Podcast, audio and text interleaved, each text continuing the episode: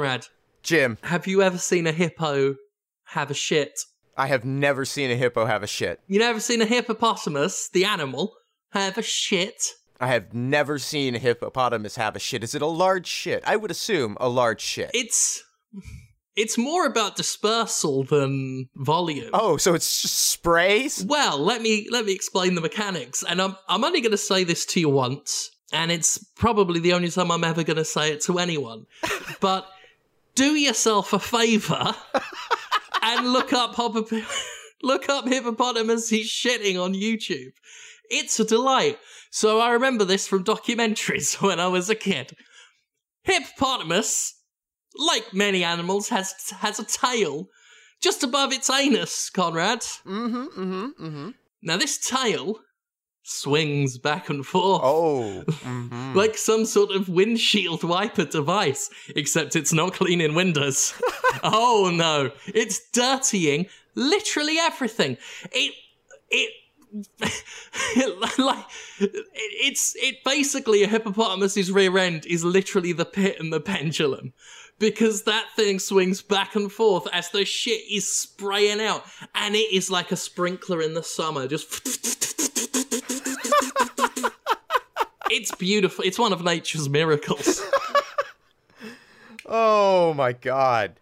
That is uh Yeah, I'm definitely going to have to look that. What a way to to open the show. well, I mean, you know, we were watching Jumanji 2, the next level, where Jumanji takes it to the next level. Is that accurate? Would you say that it takes it to the next level? Ah, I mean, it's factually true because in the story they go to the next level. So I think factually it is accurate. It's it's like um, it, it's one hundred percent medically accurate, like the human centipede.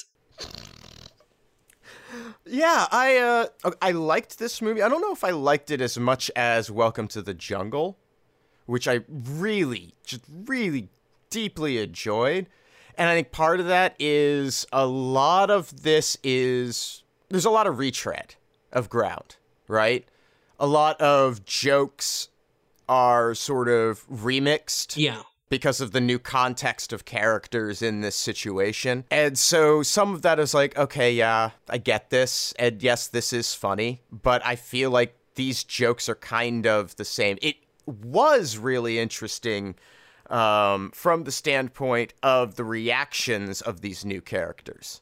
That I, I liked a lot Yeah. to this environment um, because you know this is the this is a follow up and now we have uh, a grandfather and you have two old men now inhabiting characters in this world as opposed to a group of teenagers who are all on some level familiar with the mechanics of video games right yeah.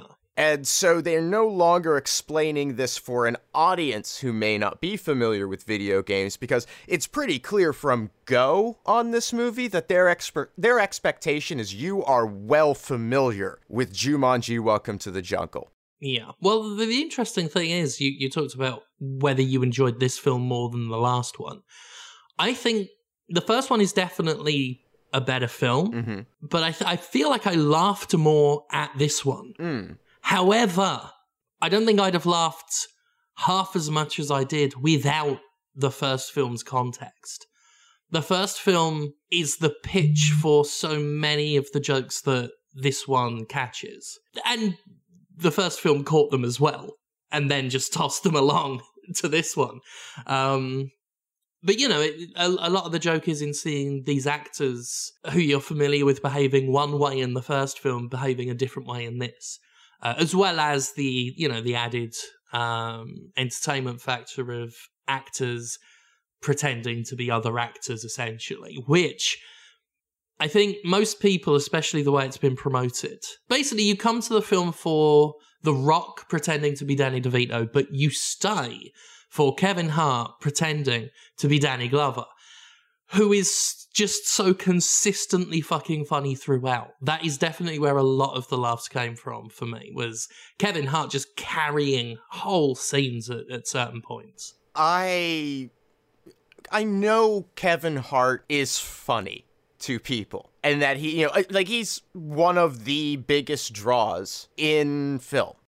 I know this because I have been told this but I never really understood why that could be until now. This demonstrates a range and ability and talent that I, you know, and, and part of that is just like I haven't been exposed to a lot of Kevin Hart vehicles. But this, his Glover character, and and it's it, that's another thing. It's like as this is to some degree actor performance porn, right?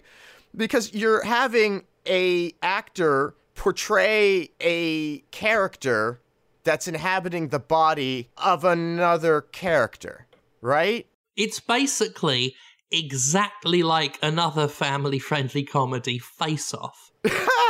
But you're right. It is. It is a lot like Face Off in that it's interesting to see that dynamic of John Travolta and Nicolas Cage and them, you know. Now, The plot may be good and the jokes may land, but the meta aspect of it is a huge draw. now my problem with Face Off is is as much as I I want to see uh, actually no, uh, the, the the premise falls flat for me on on some level. I, I it winds up being pretty entertaining, but here's my thing. I actually am not that interested in seeing Nicolas Cage play someone boring. Yes. and I do want to see Nicolas Cage playing Nicolas Cage. Yes.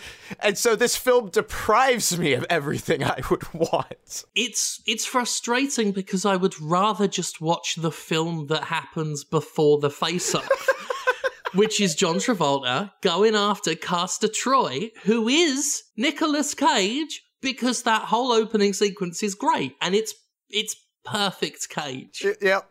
Yeah. I've said before I've lamented how few times he gets to play a villain because he's got that fucking scenery chewing hamminess. Yes. And for a good period in his career, he was stuck in the boring hero role. And I'm like, it, it felt like a waste. I'm glad he's doing weird shit now. Like, mm-hmm. like, like shit like Mandy, like some of the, like Mandy's fucking fantastic. I'm glad he's, he's doing some, some stuff like that. But yeah, so I don't know. I I there I I, I loved Kevin Hart in, you know, the early with the uh the Danny Glover stuff. The Rock's DeVito is solid. I, I it's good enough for me. He gets laughs, and at the, Yeah. you know, he gets laughs. He, it's more in his face Yeah. than in his voice. And his face is so expressive. He's got such a good, like, bewildered look. Yeah. And it, it, it, you can see Danny DeVito, like, pulling that kind of face. Right. The voice is a little more, you know, but it, it, as you say, it's serviceable. Yeah, it's serviceable. It's enough to get some, some good laughs. Jack Black Uh, it's fine. It's fine. It made me, yeah. In a way that him playing, you know, a woman inhabiting that body didn't make me uncomfortable at all. Him having an African American man inhabit that body just felt hmm. Well, it was it was fine until halfway through when he did his face up like a minstrel. Then it, it crossed a line for me. it it fade it fades quickly. Like I forgot about it quickly, and then it just felt natural. But right at the outset, it was like, ooh, so this is what we're doing. Okay. Well, all I can say is they took it to the next level. I mean, that's. I would like it if this film was full of offensive content. Not because I'd like that, but because I would like to see the director justify it simply by saying that he's taking it to the next level when he's asked about any of it. it's in the title, people. Yeah. Some people thought this thing was really homophobic. What did you think of that? Mm, you know, I took it to the next level. Fuck off. Uh, well, we chatted about it a bit. Do we want to dig into it? Oh, let's take this podcast to the next level. We open with a shot of a verdant jungle, and it's sort of a misdirection because it's actually Bethany from the first movie sending a text saying that she can't wait to see them, them being her friends. Now, there is a subtext I think that exists in this movie, and I'm going to introduce this idea right now because this is where the film does it. For me How else would it ferment? and it's the very first thing I saw, mm-hmm. and it, it it doesn't feel necessarily intentional. It feels like an oversight. of possible perception. Is this teasing Bethany's clopping kink? No. Uh, No, okay. No, but it is. It, it does. It sent me a very different subtextual message that I think the film intended to convey. One which, at various other points, may be reinforced. So Bethany sends this message, and it says. Can't. I'm coming home for you. I can't wait. I'm leaving all of this to come home and see you. I can't wait. Essentially, and the the wording is such that it could be suggested that they're speaking to one person or a group. Okay. Okay. Okay. And then it hard cuts to Martha, who uh, now has a nose ring, you know. Mm-hmm. So so she's gone to college because that's what happens. How else would you know she's been to college? Right. So she's got it. She's got a nose ring. She gets the text and she looks up and she smiles a little bit and has a little starry-eyed expression.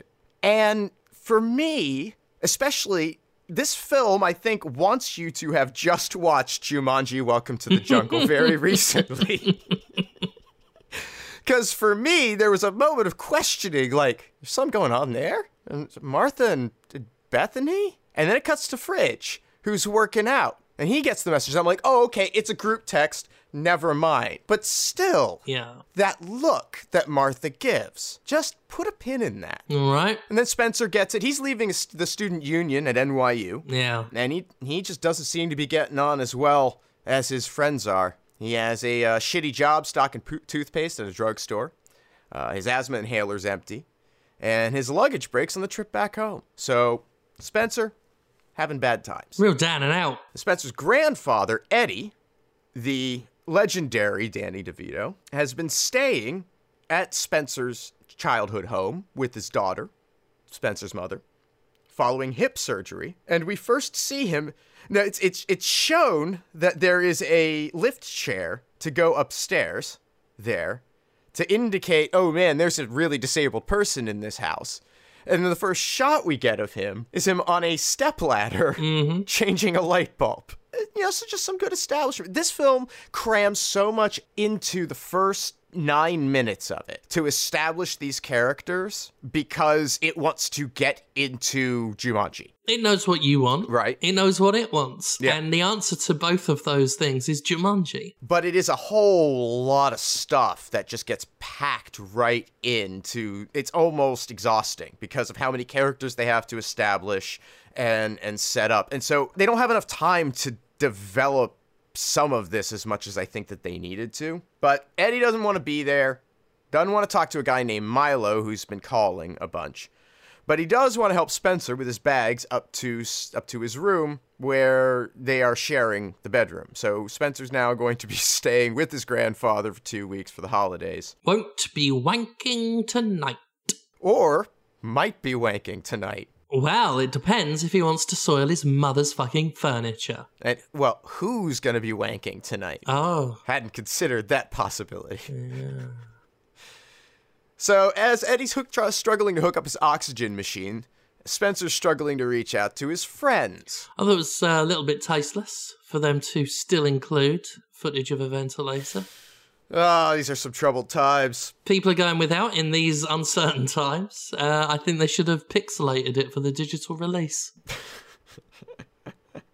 Uh, to ensure that the house will be t- uh, empty for tomorrow's plot misadventure, Spencer's mom announces that she's going to be at work, but a repairman will be coming to repair the broken downstairs heater, which was established in the previous scene, but I didn't mention because, like I said, they crammed a lot in there. Uh, Spencer announces that he will likely be brunching with his friends at a restaurant called Nora's, which is which elicits some outrage from Eddie for reasons that we'll need to learn in the next few minutes so that the plot can move forward. Well, first, Eddie very hurriedly describes how Palpatine was behind Jumanji the whole time and it was all his doing. the whole time. Um, they don't bother explaining how Palpatine turned up, but he was behind everything. Well, no, they didn't do it on screen. Um, I think Well- that they, they they they put that out in like some web only video content expansion or or maybe a Jumanji spin-off game that they're working on. Fortnite. For- It was Fortnite. Oh, it was Fortnite. It was oh, okay. fucking Fortnite. Of course For it was. God's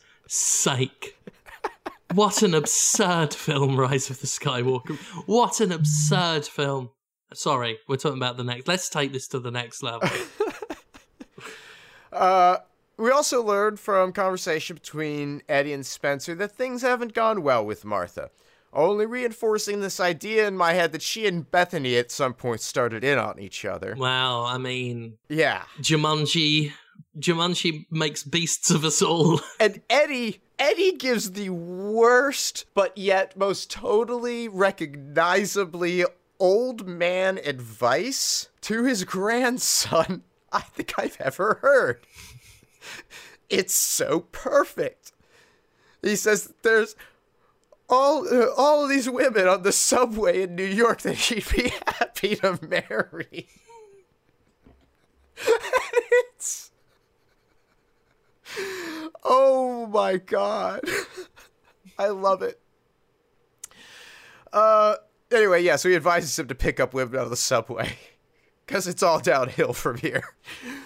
Eddie's pretty great. Uh Spencer, unable to sleep, moves to the couch downstairs, uh, wearing a coat because the heater is broken. See, you know, context. Context clues. Too cold to have a wank. All right. And then, as he's sitting there on the couch, he says Bravestone and heads to the basement where he has hidden. Oh yeah, yeah, Bravestone. I like Justin was watching it with me, and then I turned to him and I said, "Ah, fun fact though, Brave Star was a cartoon in the eighties. Ah. So now I I was gonna come across as a learned man, and now." I look like a bit of a titty biscuit, don't I? Because he said brave Star, not brave star. Brave star, eyes of a puma, wings of a bat. Brave star, his horse is a man as well. That's how that went. Huh. Yeah, it's quite a show. Well, Spencer said Bravestone and headed to the, the basement where he had hidden away the now broken Jumanji game console, which, as you may recall, the last shot of the prior film was them dropping a bowling ball um, on the console. Mm-hmm. Um, I only remember that because I went back and reopened my plot synopsis document from the last one Ah. so that I could remember everyone's names. but if people are watching this the way it was designed to be watched, then they'd have seen this five minutes ago. Right, exactly. Uh, just. Yeah. Uh, anyway, he pulls out the cartridge. His hands tremble. Good, good little hand tremble he does there, holding that cartridge. Cut to the next morning, and Nora's, where Martha is just walking up, and she takes a deep breath and walks inside to find Bethany. And I'm not feeling sexual tension, but they are very excited to see each other. Uh, Fridge also rolls up, and we're sort of brought up to speed. Bethany's been building houses somewhere, probably a Habitat for Humanity or Peace Corps thing, and doing some traveling. I can't. I can't stand that shit. I can't stand people that go to places and help people. It's disgusting. Honestly, I was watching this and I was almost sick into one of my shoes. And then uh, It's fucking ridiculous. Arrogant. Arrogant is what it is. Oh, they need my help. Martha, Fucking conceited. Martha's in college and has friends who call her M, what? which Bethany says is hot, and I'd be really confused again if the subject didn't immediately jump to Martha and Spencer being on a break. Although, you know, that sort of leaves the path open, and I'm just. I don't know what's going on here. But they all wonder where he is and reach for their phones. Back at Spencer's house, his bed is empty, and the doorbell is ringing, which is uh, which wakes up Eddie. Eddie opens the front door to find, to his displeasure, Milo, the legendary Danny Glover. Well, let's face it, anyone opening their door to see Milo's going to be upset. Um, Milo invites himself in for coffee, which is something I could see Milo doing. Yeah, yeah. oh God, I'm visualizing this scene now in my head of opening his front door and Milo being there and just inviting himself in for coffee and saying, "Do you mind if I make some eggs?" Talking about the restaurant he owned with Danny DeVito.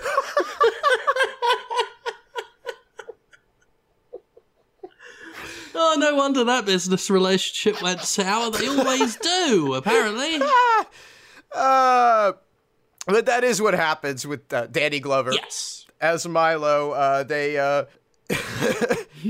Eddie and Eddie just glowers at him. I love this because he has the same expression on his face. You know, from the cut to the front door to the cut to the table where the coffee is. It's totally unchanged to indicate that he has said nothing in however long it took for him to make coffee. Yeah.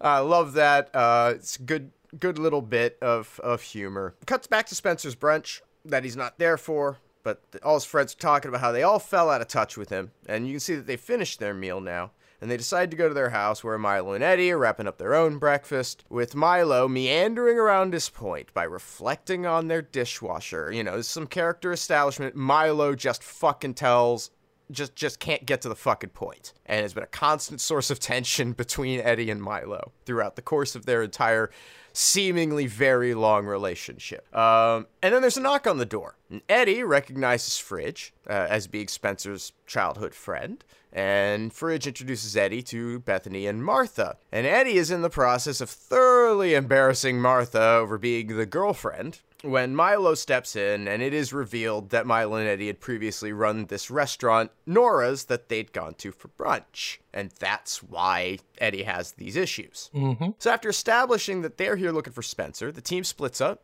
starts poking around the house, when the sound of drumming starts. And Martha, Bethany, and Fridge all recognize it and find each other in the foyer to confirm that they'd heard it. But Eddie and Milo also hear it, and Eddie dismisses it as the broken heater in the basement, which is delightful. Classic. Speaking of the basement, that's where the kids find the busted but connected Jumanji console. And after some speculation that he may be trying to fix it for some ungodly reason and has left for parts, Fridge attempts to call Spencer again. They find his phone in his coat and deduce that he has returned to Jumanji. And after some resistance from Fridge, they decide to go back in as well to help him get back out. Martha touches the controller, a spark flies, and she and Fridge begin to be pulled in, but Bethany is not. Martha, as Ruby Roundhouse, killer of men, lands in the jungle and turns to find Dr. Smolder Bravestone behind her. When she addresses him as Spencer, it's clearly Eddie in the body. And this begins the first of many instances of Dwayne The Rock Johnson going, ah, Eh? ah, Eh? Spencer, Spencer? Spencer, Spencer? eh, Eh? eh, whack, Batman. And and his just ongoing befuddlement of what's going on around him. Yes. While Milo sort of starts to get it on some level, uh, Eddie, poor sweet Eddie. Franklin Mouse Finbar also crashes in with Milo at the helm. And as they all establish their identities, but do not yet uh, address for the newcomers these new bodies, Fridge, uh, as Professor Shelley Oberon drops in and lands on Milo. And upon realizing his horrible fate of being the map reader, uh, he also gets brought up to speed on who is whom. Eddie and Milo speculate that they're dead. You know, they Reasonable to- assumption. They have to make this joke. Good call. yeah. Well executed. Martha tries to explain that they're in a video game. They're old and do not understand, and it goes on for a long time because obviously that's the joke. Uh, and then the old start enjoying the new flexibility in their joints, and the kids realize how fucked they are. Yeah. Uh, Milo sees a hippo and beckons to it, prompting Martha to push him out of the way before it eats him. Or shits on him. Call back to the uh, to the first film where Martha was uh, eaten by, or was it was Finn eaten by a hippo the last time? Someone was eaten by Someone was hippo. eaten by a hippo right away. Uh, Milo then expounds upon hippos' great length before realizing he didn't know much about hippos before now. Uh, Fridge, uh, again as uh, Jack Black, or Jack Black as Fridge, monologues about how alert you have to be in this place, only to be interrupted by a snake eating him, costing a life. So a plane flies overhead after Fridge pops back in, and they chase it down, and it's Nigel Billingsley in the cockpit who encourages them all inside. Now we get a rehash explanation of the NPC aspects of the game, how they have limited dialogue, uh, but they respond to inputs. Uh, but with a dementia joke from Milo, just to keep it fresh. Uh, there's some more olds don't understand video games humor as they look for the letters setting up the adventure. Uh, and we learn about Jurgen the Brutal, a conqueror who has returned to Jumanji with his warriors and taken the land's fertility icon. Known to Game of Thrones viewers as Sandor the Hound Clegane. Yes. It's that actor whose actual name is on the periphery of my memory, but I can't fucking remember it. Well, he has uh, taken the fertility icon called the Falcon Jewel from a group of villagers who protect it, and as a result, all the crops of Jumanji are now dying. Coincidentally, Jurgen also killed Bravestone's parents. Because we're in a video game. The fucking. The, fu- the, the fucking shot of The Rock as Bravestone's father with the moustache and the hair just going, no! it's fucking impeccable.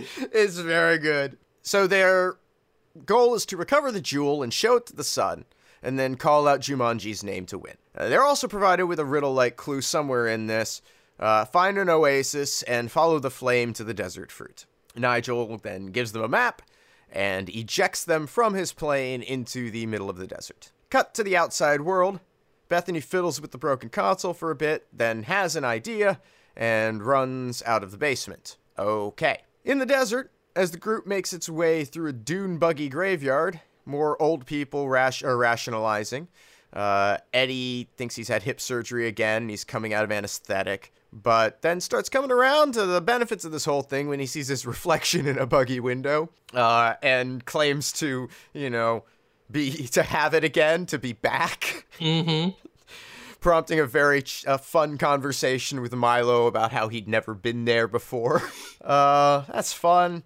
Fridge, frustrated with his new role, pulls out the map to learn that they're in the dunes level, so pretty obvious. Uh, and in the distance, an ostrich approaches, and Milo starts providing facts about ostriches very slowly, and doesn't get to the detail about how they attack when threatened before Eddie threatens the ostrich and is killed. Um, I love the line and the and the delivery. Oh, I know exactly what this is. Did I just kill Eddie by talking too slow? Just like he always said I would. That was. It's so good. That got a big laugh from me. That was. Yeah, the line is good, the delivery is incredible. It's yeah, just mm. after Eddie respawns, Martha then explains to the olds the life tattoos on their arms and the mechanics surrounding player death. And as she finishes, the ostriches return, and Milo explains, "Oh yes, they travel in herds." So the group finds a couple of working dune buggies, splitting up. Milo and Eddie in one, Martha and Fridge in the other. Chasing happens. Milo holds Eddie in the car by his ankle. Uh, Eddie holds Milo in the car, I should say, by his ankle to keep him from being dragged out by an ostrich uh, and driving around. It's a, it's a good scene. Headbutts one. Fun stuff. Uh, Martha, Fridge and Martha, they crash and look doomed, but they get picked up in Eddie's buggy, and eventually they reach a cliff edge. Eddie recognizes a ramp opportunity, turns back towards the birds to get some speed. The ostriches tear the roof of the buggy right off him, clean off. And Eddie drives to the ramp, convinced that they're gonna make it. And they do that. We're gonna make it. We're gonna make it. We're not gonna make it. Because as they crash into the far side, but because there's no roof now, the group flies out of the buggy when it collides with the far side, landing safely. And Eddie's super impressed with himself like you would be. Mm-hmm. And Martha explains that's because he's an awesome character, tapping his chest to display his stats card. The list gets run down, and we get a smolder, our first real smoldering intensity joke, with Martha having to remind herself that it's an old man in there. Ah, yikes. Uh, Milo thinks he's having a stroke, which is also very good. And Bravestone now has a weakness where he had none before, uh, and it just says Switchblade. Martha has gained an ability with nunchucks. Milo, uh, as well as zoology for the character uh, Finbar, now knows linguistics as well. And Fridge, in addition to being able to read the map, knows geometry. This was great when when he taps his chest and it comes up just the shot of him with the desert in the background and the list of weaknesses endurance heat sun sand I decided to think he's, he's, what he's gonna do is he's gonna he's gonna just shape Shelly up and exercise, does one burpee, and then collapses because of endurance being his weakness. On the walk through the desert, Milo tries to talk to Eddie about the disagreement between them over Milo's desire to retire and Eddie's wish to have continued running the restaurant. And by nightfall, they find a settlement at an oasis, and observing a pair, uh, observing by a pair of hyenas, the uh, the bad guys are also here. So with the riddle as a guide, they head to a bar called Smokestack in search of fire. Chris Isaak's Wicked Game starts playing on a jukebox. It is not subtle. No. As a woman in red walks in and sees Smolder Bravestone, claiming she never thought she'd see him again, she says she needs to talk to him in private, gesturing to Jurgen's mercenaries in the bar, and then slaps him. It is very hammed up. It looks great. The group deduces that she, as Bravestone's ex girlfriend, is the flame referenced in the riddle, and that they should follow her. So they do. And in the next room, they find a bunch of Jurgen's men and the box that should have the jewel in it. So Jurgen steps in and addresses his mercenaries to give a eulogy to his hyena master, who recently died because he tried to steal from Jurgen, and he's now being fed to his hyenas. And he was his favorite person of the mercenaries. So what's he gonna do to the rest of you? It's a very good making an example of someone monologue. It's a solid villain establishment scene. Yeah. And suddenly the lights go out. And when they come back on, Jurgen notices that the key to open the chest is gone. And a small framed Asian woman tries to leave the room, but is stopped by Eddie and shaken down to reveal them as the thief. In the ensuing commotion, the gang figures out that this is Spencer just in time to see their head get cut off. They respawn outside, and the team establishes whom is whom again and again. I can't stress this enough. Martha is checking out Spencer in the Asian woman's body and likes what she sees. I mean, I'm just, there's at least a curiosity angle being put in here subtextually. It's there. Well, I mean, where Jumanji's tripped itself up is it has not gone into an in-depth exploration of of gender and sexuality as that Black Mirror episode did via the medium of of online avatars. So really, they should have been having a lot of people getting off with each other throughout Jumanji. Different, especially when the horse got involved. All right, she's also cut her hair short and gotten a nose ring and gone to college. I'm not saying that these things relate or stereotypes exist. I'm just saying she's exploring herself at this point in her life, and I would not be surprised to discover that this is a an aspect of her character that we're learning about through this film, subtextually. I like the bit where the monkeys turned up. Jurgen takes the box with the jewel and his mercenaries leave the oasis. Spencer has to explain himself to the gang that he was feeling powerless and wanted to be Bravestone again, but is instead Ming Fleetfoot, a cat burglar with allergies. The woman in red returns to tell Bravestone that Jurgen is taking the jewel to his fortress where he'll meet the brothers Kababik and trade it to them in exchange for an alliance that will allow them to rule Jumanji. Then she kisses him. Fridge asks for a clarification on the brothers Kababik, causing the NPC to loop and kiss Bravestone again. Also, her jealous husband's name is Switchblade. By the way. The team decides to split up. Martha and Fridge will decide will follow the woman in red to find the desert fruit from the riddle, while Spencer, Eddie, and Milo attempt to acquire camels to follow Jurgen. The woman in red leads Martha and Fridge to a hidden grotto with a single tree bearing a, uh, bearing Jumanji berries and a plaque reading, "In a moment of need, remember the seed." Come. Yep. Okay, there we go. Glad we got there. it's also surrounded by what appears to be electrified water. And a set of torches along the wall inspires Fridge based on the clue Follow the Flame. And while he's busy figuring out how he's going to physically accomplish this acrobatic task in Shelly Oberon's body, Ruby just does it. Martha, Martha just does the thing. But upon plucking, plucking the fruit, she falls into the water. And as Fridge tries to help her out, he also steps in it. And this causes a little explosion between them. And when they emerge from that, they've switched they've switched bodies. Fridge is now in Ruby and Martha is in Shelly. Wanting to try out the cool Ruby body, Fridge then attempts the route to the tree again, falls into the water, and again they're switched back to the bodies they were in when they arrived. Meanwhile, finding a barn, Spencer has Eddie keep watch, while he and Milo break in to get the camels. And Eddie does a really bad job of failing to attract attention. And this is just a callback to a prior huge brawl scene in the other one, isn't it? Didn't they do this before already? I don't know. I watched that 10 years ago now. It does feel like an eternity. That was before quarantine. I can't remember anything before quarantine. BQ. BQ. That's going to be our new, yeah. Ooh. Ooh. Yeah. I mean, the world, we have to acknowledge the world's going to be different when we emerge before emergence. We're gonna have Emergence Day. Will it still be a vampire? Oh, we'll still have vampires. Don't worry, we'll still have vampires. vampires aren't going anywhere. Oh. Oh. Oh, I see what you mean. Yeah. yeah. Come. Right, come. Exactly. Yeah. Piping hot cum, fresh from the stove. Just like mother used to make.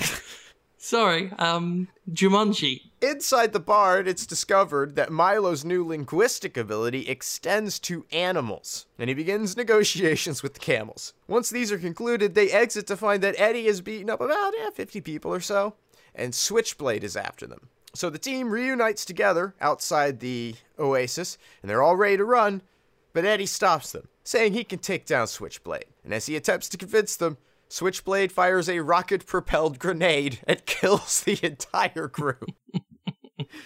it's it's good comedy. They've they've got the timing and they've just done a good job with the comedy here.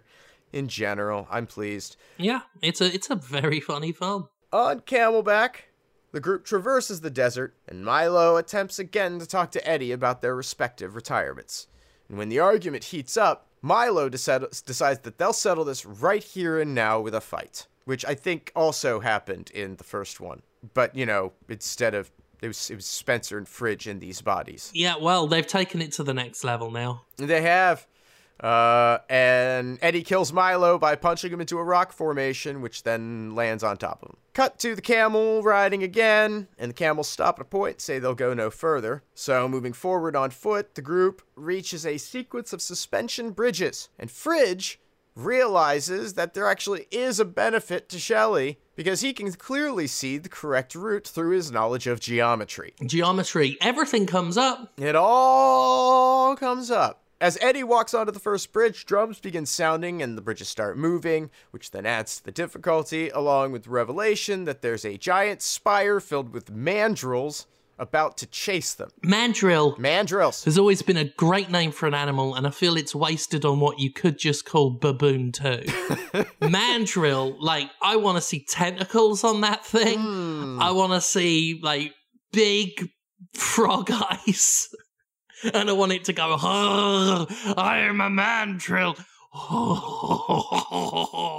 like that. Well, chasing happens as Milo Oh, shares right, some yeah. fun facts about mandrills, Mm. and Fridge tells everyone where to go. Uh, eventually, Martha takes a wrong jump and gets separated and thrown off her bridge by a mandrill, and Spencer, distracted by this, also fails to jump to the bridge with the others and tumbles down. Martha respawns into the midst of the bridge network. She has one life remaining, as Spencer is assaulted, leading Eddie to jump to his aid, bouncing the bridge to drive off the monkeys, but, you know, again, too into this power that he has, uh, also flings Spencer off as well, who lands down with Martha. Uh, she heroically swings on a broken bridge and flings Spencer and herself to the far side of the chasm as the rest of the team finishes their crossing.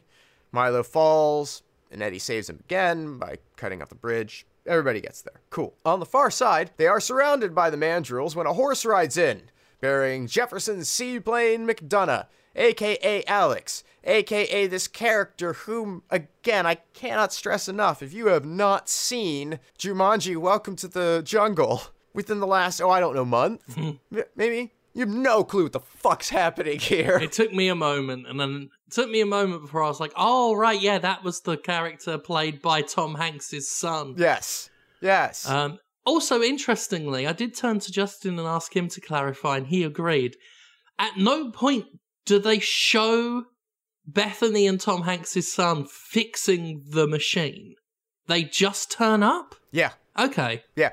They show Bethany going to find him. They, they they find Tom Hanks' son, and Tom Hanks' son says he's got a real name. Tom Hanks' son says, "Oh, let's fix it," and then they leave, and then they're just there Yeah. in Jumanji. It was a weird, like for a film that, for a, you know, this film and the last film being as tight as they are and well planned out. I'm surprised. I mean, I guess it's not required, but it was, it you know, it certainly jarred me for a moment that they were suddenly there. It's there does feel like I mean, and I I get it because I don't have a lot of expectation that anybody's going to come into this film from not having seen the first one, but it is it's a lot very a lot of very sudden just like here's this thing and an expectation it feels like Yeah. that I'm supposed to be instantly recognizing what that is. Um, and the horse, it turns out, is Bethany in another character named Cyclone. Alex provides them with warmer clothes for the mountainous region that they're about to travel into. And they wrap Fridge's ankle. I I was disappointed. Mm. I'm also disappointed because it's only struck me now how good it would have been if there'd have been some mention about the the cosmetic change that the characters had had. Mm, mm-hmm. That's a different outfit. The moment I saw that, I thought, well, that's DLC. That's an extra five ninety nine for that snow gear. Oh, wow, yeah. There should be a version of Jumanji, like the third one, should have microtransactions. Well, the console would probably need another upgrade, but but that's that's something we're gonna we're we're gonna have to talk about. well, there's a lot of interesting directions. Yeah, there's some implications that come up later that, that we'll need to uh, address. So they wrap Fridge's ankle. That had gotten broken or sprained at some point. Milo and Eddie now have their third conversation, rule of threes, where they talk about what they respectively lost when the restaurant closed.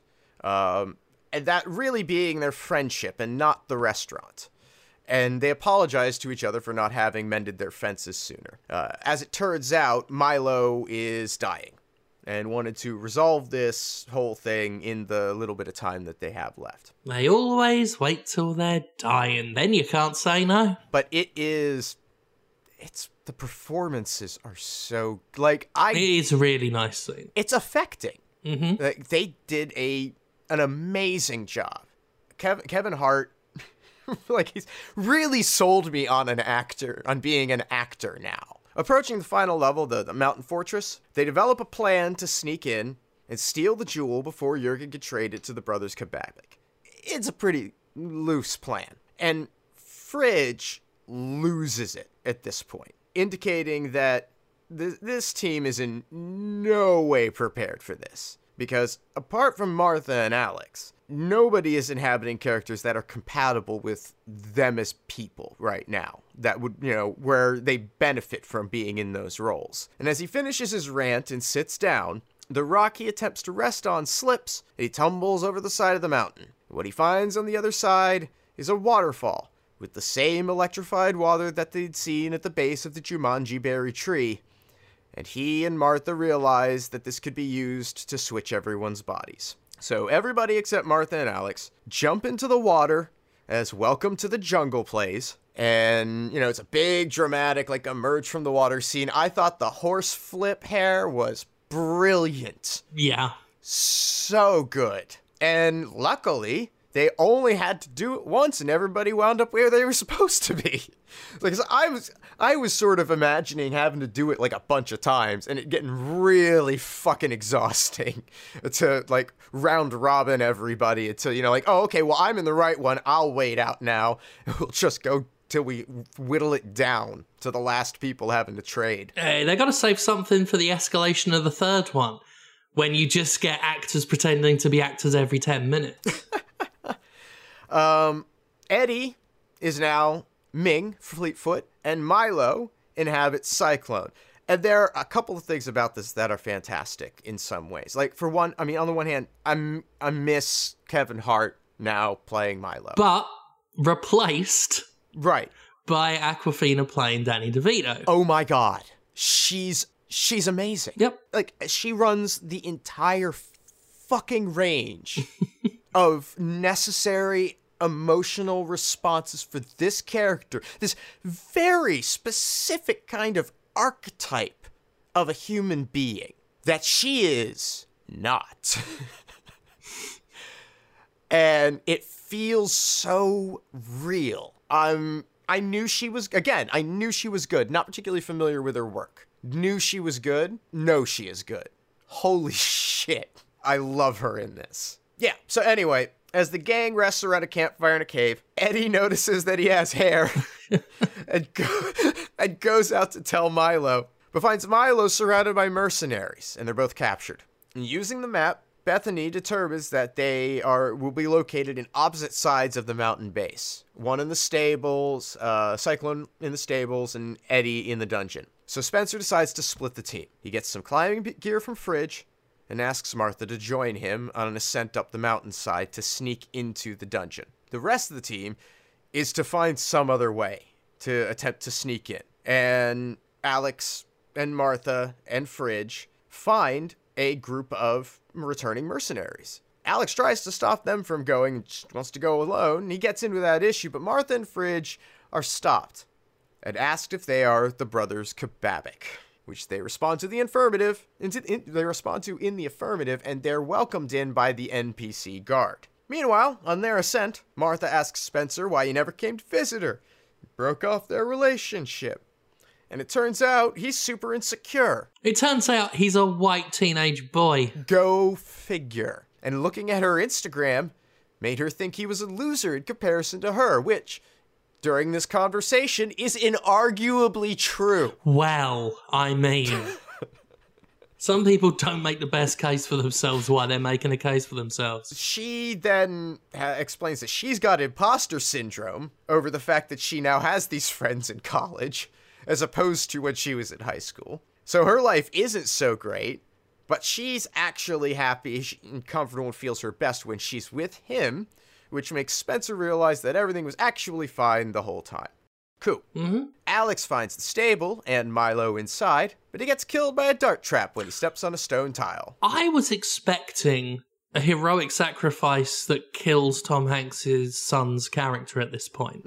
I thought we were going to see a like a someone run out of lives for proper and die in real. Uh, I was surprised it didn't go that way. Yeah. like he'd be the one you'd do it to, and that this was the scene to do it in. Yeah, and and he, you know, he respawns and and sets to do another attempt and dies again to to build the stakes. Yeah, But yeah, that that would have been, I don't know, might have been too dark. maybe. Uh, Spencer and Martha make it into the dungeon and spring Eddie. Then again, did you see what happened to that horse in the never-ending story? Jesus, Oh God! fuck. And that's still considered a Fuck. childhood classic. It is fucking hell, comrade. Fucking hell. You, you see what happened to that horse in the never-ending I- fucking story? Fuck Fucking me. hell! Fucking hell. I- that horse. Fucking. Fucking oh hell. my god. Fuck that for a game of soldiers. Uh, so Spencer and Martha spring Eddie. Um, they do the whole kissing in front of the old man scene. Eddie's ready to split, but they remind him that they also need to get that jewel from the vault.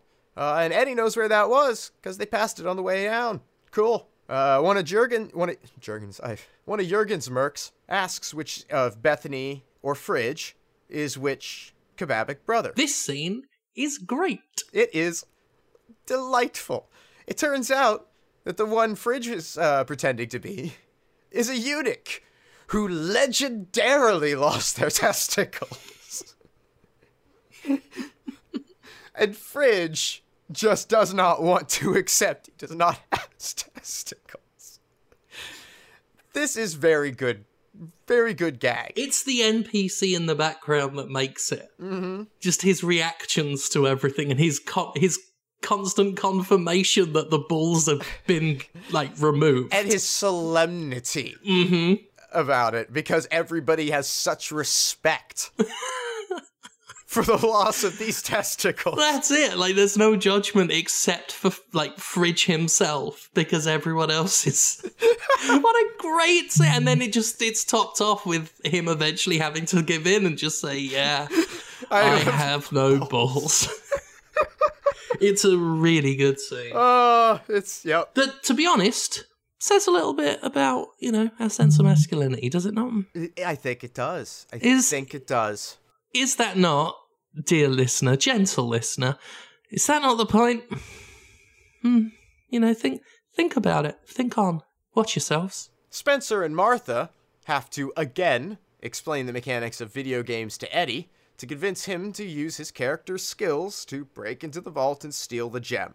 Uh, You know, the bit's not old. It should be old by now. I, I think it helps that it's a different actor doing the huh? I think that's what it is. I mean, it's just it gives it a new dimension, and they upgraded the level of the performance because, as we said, you know, Oh. the Rock is solid, but Awkwafina like just. It's an it's the right level of escalation of performance because she's just so good at it Mm-hmm. and replaces like instantly picks up the baton that Kevin Hart's um, Danny Glover dropped. So it just it makes sure there's that one character that's just consistently funny, and I think that's why that bit does not get old. this is a really weird first movie for me to have seen Awkwafina in because I don't have any other context for her than these characters. However, Yeah. the range that she has displayed as a result of this being my first exposure is incredible as well, right? Yes, I, I don't know that playing insecure white guy is that hard under any circumstances, because Lord knows you have a nigh limitless uh, Yeah. number of examples to draw from. but she was also very dry and serious in that role, Mm-hmm. and then straight away is fucking funny Danny DeVito uh, avatar the next moment. Like Which is, again, another thing that there is a clear identity to, but not everybody can do it. And uh, No. it- it's one of those things that almost anybody will try and not, and hardly anybody can do really well. Yeah, like it's it's one of the reasons why there are certain voices I don't do, and Danny DeVito's one of them. Mm-hmm. Is I could never, never hope to mimic it, Yeah. or even do a funny parody of it. So I just don't Right. do it. Right. So, um, uh, let me see. Where was I on my? Oh, here we go. Uh, finally, Alex gets past the uh, floor traps and reaches uh, Milo's cage. Uh, and upon opening the cage door, the floor traps covered out, allowing them safe passage out. And Alex pats Milo, inadvertently revealing Cyclone's statistics. And something on there is apparently very cool, but will have to pay off later. Um, the pretend brothers Kababik are offered cake, and Fridge freaks the fuck out because, as we recall, cake is lethal to his character. Uh, Eddie descends into the vault, past the hyenas, and opens the chest, but the gem isn't inside. Turns out it's on Jurgen's chest. Good place to keep it. That's right. That's that's where you'd have it. He's busy meeting with Bethany at Fridge. Jurgen talks about the alliance that they're gonna forge, and asks where she is. Turns out this is some sort of barbaric trade for their sister's hand in marriage, and that's a problem because they didn't bring a sister with them. Luckily, Martha arrives in the nick of time, claiming to be the Kababik sister and agreeing to marry Jurgen. She asks to hold the Falcon Jewel, and Jurgen agrees, but she is stopped when a note arrives saying that the brothers Kababik have been delayed. Martha tells Jurgen she has a boyfriend, and Spencer comes into the room and the fighting happens. But Spencer finds that he's actually no match for Jurgen and is knocked to the ground. And this breaks open the Jumanji berry in his pocket. Jurgen sees this and backs away, deciding to retreat and let his soldiers do the work. So Fridge sends Spencer after Jurgen. It digs through his backpack looking for something to help the group fight off the mercenaries, settling on a boombox so that we can have another go round of Baby I Love Your Way. Yeah, this this fell flat because It it, had just it was a it was done way funnier in the first one, and at least like do a different song. Do a different song. This, whereas last time, it felt choreographed to this song. This fight did not feel in any way choreographed to this song. No, And I almost wonder if they had another song in mind and then decided to do the familiar instead and said it's fine. It, yeah, it's a bummer because there's a, a whole catalog of strange things that you could have fight sequences to from the 80s or whatever. Uh, Lord knows Guardians of the Galaxy does this shit constantly. It's it's a well-worn trope. I don't know. There this is the point at which the leaning on the familiar from the prior film and the retread, this is where it comes to a problem for me. and I mean, fair play. It took until the last act, Sure. Sure. for stuff for some you know wearing thin stuff to show up. Yep. Yep. That's it's absolutely still it's fine. It's just yeah, kind of a disappointment. Yeah, I mean it's it's it's not good, you know, and it is it's a shame because you it's so easy to just do it to a different song and choreograph it to it and you've got instant laughs. Right. You can do that same gag again. You just got to change the music. Mm-hmm.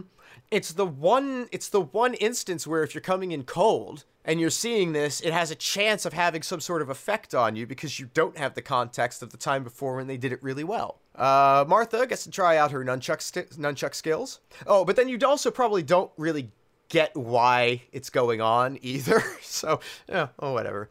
But the battle ends with Bethany kicking one dude and saying we did it, and that's still cute.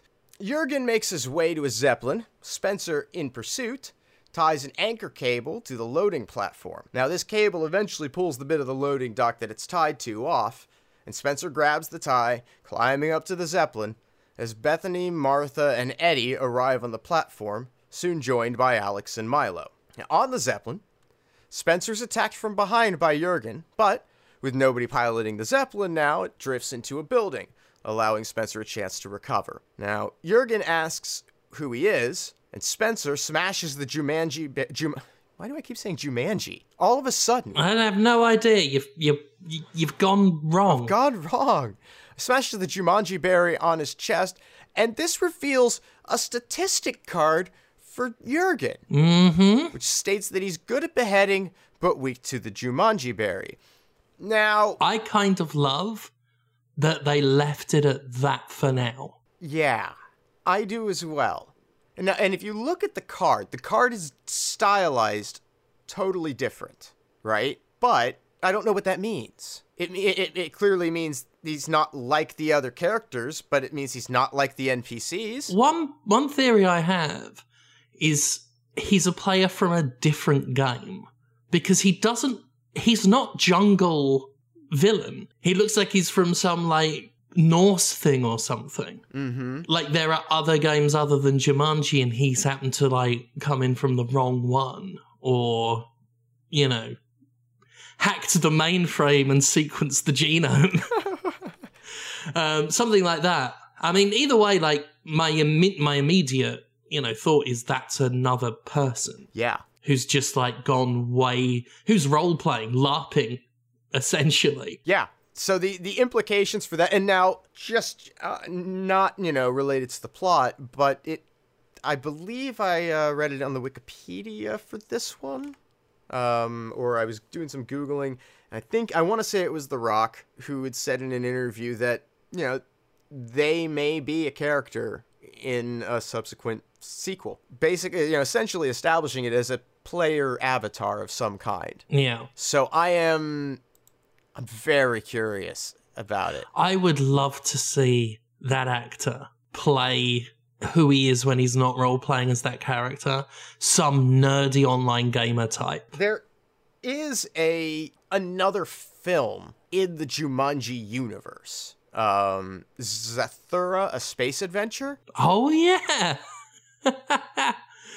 yeah, I never saw it, but I remember the, the, the film existing. And it is again a, you know, um, kids playing a board game that they find in their basement, but it's a science fiction or a science fantasy, you know, however you want to call it. Uh, it was it's an early Jon Favreau movie actually. I didn't realize that.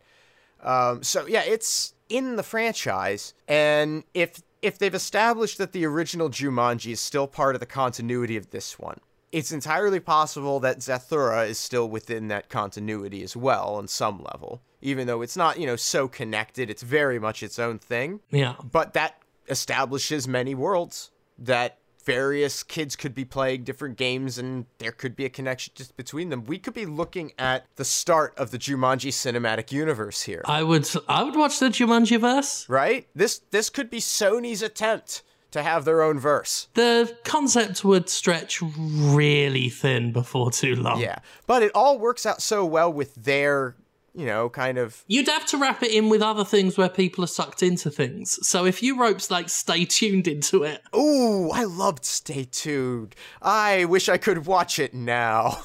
Well, some aspects haven't aged well.